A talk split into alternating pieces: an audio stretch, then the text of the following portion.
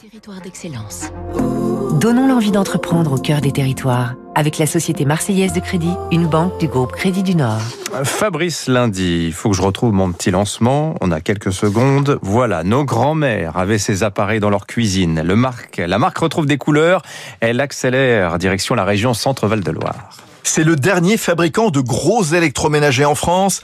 Brandt fondé en 1924 par Edgar Brandt, spécialisé au départ dans la fabrication d'armements légers. Mais la marque propre d'électroménager date de 46. Brandt, c'est celle qui inventa la pyrolyse et les premières tables à induction.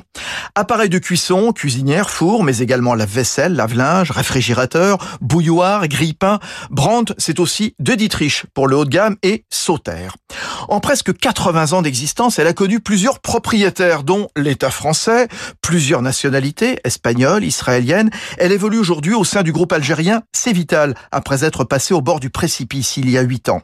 Ce qui ne l'empêche pas d'être Origine France garantie au travers de ses deux usines près d'Orléans et de Vendôme, d'où sortent chaque année un demi-million d'appareils de cuisson. Et profitant du retour en cuisine des Français, Brandt investit sur ces deux sites pour imaginer des produits toujours plus connectés, économes en énergie et rapides. Son PDG, Simon Barbeau. On a des fours qui maintenant euh, arrivent à cuire un poulet en moins d'une heure. En lavage, c'est pareil, des cycles courts parce qu'on sait qu'aujourd'hui, euh, euh, les ménages français qui ont des enfants ont besoin rapidement de laver leur linge, de faire plusieurs machines à la suite. Et donc, c'est, on a beaucoup travaillé sur sur ces temps de cycle pour être beaucoup plus rapide et in fine plus économe. Brandt joue aussi sur l'aura de la cuisine française pour accélérer à l'étranger. Elle vise 25% des ventes à l'export d'ici 4 ans.